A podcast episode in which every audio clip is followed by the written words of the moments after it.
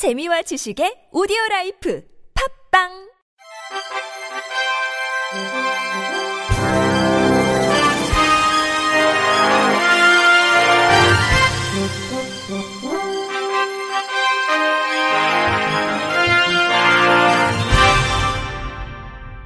청취자 여러분 안녕하십니까? 2월 21일 화요일 KBS 뉴스입니다. 앞으로는 시각장애인이 인터넷 뱅킹을 위해 OTP, 즉 음성 일회용 비밀번호 발급이 필요할 경우 대리인이 이를 수령할 수 있게 됩니다. 금융위원회는 어제 이 같은 내용을 뼈대로 하는 2017년 상반기 비조치 의견서 등 일괄 회신 결과를 발표했습니다. 금융위에 따르면 시각장애인의 경우 자필 서명이 쉽지 않고 거동이 불편해 영업점 방문이 어렵지만 일부 은행에서는 본인이 직접 신청해야 한다는 관련 법규를 근거로 대리 발급을 불허해 왔습니다. 이번에 금융위가 향후 문제가 생겨도 제재하지 않는다는 의견을 내에 따라 시각장애인들도 보다 손쉽게 금융거래를 할 수 있게 됐습니다. 내년부터 중학교 교육과정에서 정보교과가 선택 과목에서 필수 과목으로 변경되지만 시각장애인을 위한 대책이 마련되지 않아 이들의 수업권 침해가 우려된다는 목소리가 나오고 있습니다. 저시력 시각장애 아이를 둔 40살 김모 씨는 학교는 교과 운영 계획을 세우고 교사 수급에 나서는 등 분주하고 코딩 학원 열풍도 분다는데 시각장애를 위한 준비나 논의는 아예 없다며 당장 아이들이 수업 중에 우두커니 있거나 다른 수업으로 대체될까 걱정된다고 밝혔습니다. 한국시각장애인연합회와 맹학교 등도 시각장애 중학생의 정보교육을 어떻게 진행할 것인가에 대한 논의가 아직 전무한 상황이라고 전했습니다. 강원식 한국시각장애인연합회 중앙회 정책팀장은 시각장애인을 위한 전자교과서 논의도 지지부지한데 정보교과 논의는 업무도 못 내는 게 현실이라며 교재는 점자책으로 만들 수 있지만 실습을 할 수 있는 소프트웨어가 거의 없다고 말했습니다. 강 팀장은 맹학교도 문제지만 최근에는 일반 학교를 진학하는 저시력 전맹 학생이 많아 고민이 더 크다고 덧붙였습니다. 교육부 산하 국립특수교육원은 향후 맹학교 및 특수교육 담당 교사를 상대로 간담회 등을 마련하겠다고 밝혔습니다.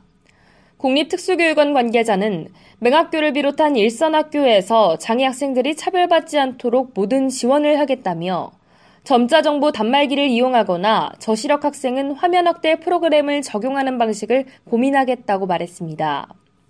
장애인 차별금지법 적용 대상인 교육기관이 교육훈련생을 모집하면서 청각장애인에게 면접 때 문자 통역 등의 편의를 제공하지 않은 채 불합격시켰다면 위자료를 지급해야 한다는 판결이 나왔습니다.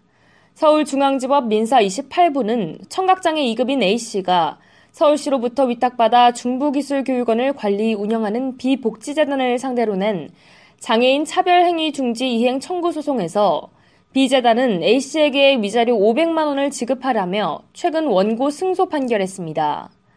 재판부는 중부기술교육원은 장애인 차별금지법의 적용 대상인 교육기관이라며 교육원은 장애인이 교육훈련생 선발 과정에 지원하는 경우 응시자의 장애 유형 및 정도를 고려해 문자 통역, 시험기간 연장 등 편의를 제공할 의무가 있다고 밝혔습니다. 이어 A씨는 장애인으로서 선발 과정에 지원한다는 사실을 충분히 전달했음에도 교육원은 A씨가 장애가 없는 사람과 동등하게 면접에 참여할 수 있도록 하기 위한 조치를 전혀 취하지 않았다며 A씨가 배우자의 도움을 받을 수 있도록 허용한 것만으로는 장애인 차별금지법에서 규정한 정당한 편의를 제공한 것으로 볼 수 없다고 설명했습니다.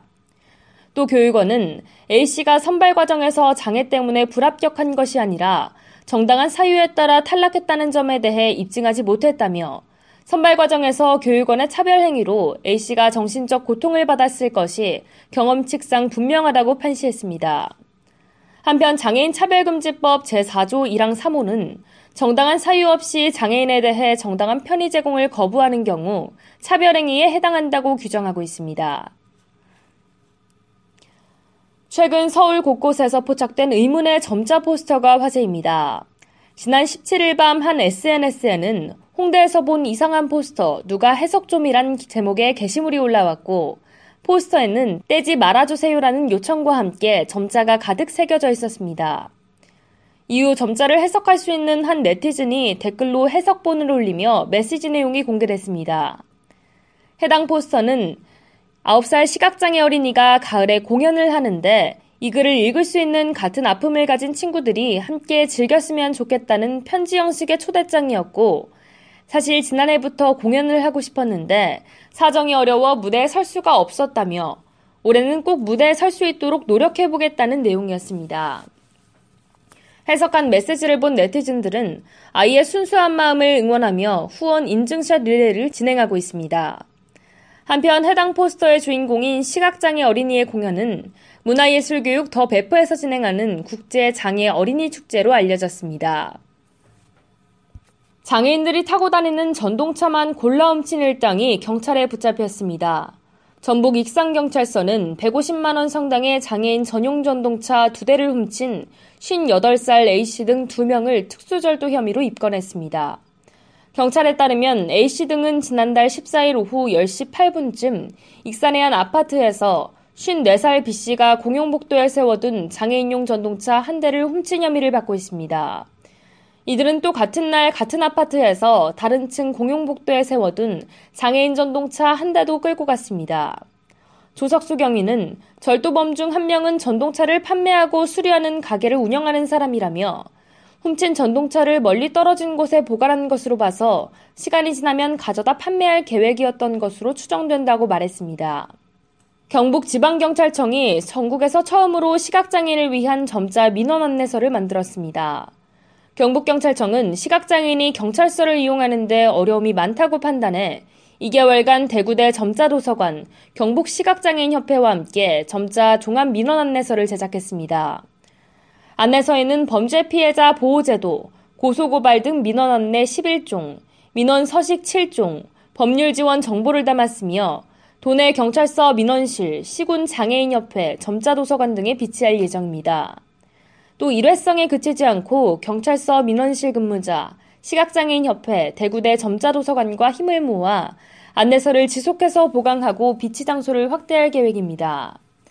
이점용 경북경찰청 민원실장은 시각장애인이 경찰서에서 일을 보는데 어려움이 많다고 판단해 알 권리를 보장하는 차원에서 안내서를 제작했다며 시각장애인에게 필요한 안내와 서식을 선별했기 때문에 편리하게 이용할 수 있을 것으로 본다고 말했습니다. 끝으로 날씨입니다. 내일 아침 서울을 포함한 서쪽 지방에 비가 오기 시작해 오전에 전국으로 확대되겠습니다. 예상 강수량은 서울, 경기, 강원 북부는 5에서 20mm, 강원 남부, 충청도 남부지방은 10에서 40mm, 남해안, 제주도는 20에서 60mm입니다. 아침 최저 기온은 영하 3도에서 7도, 낮 최고 기온은 2도에서 12도가 되겠습니다. 바다의 물결은 서해 앞바다와 남해 앞바다에서 0.5에서 2.5m, 동해 앞바다에서는 1에서 2.5m로 일겠습니다. 이상으로 2월 21일 화요일 KBS 뉴스를 마칩니다.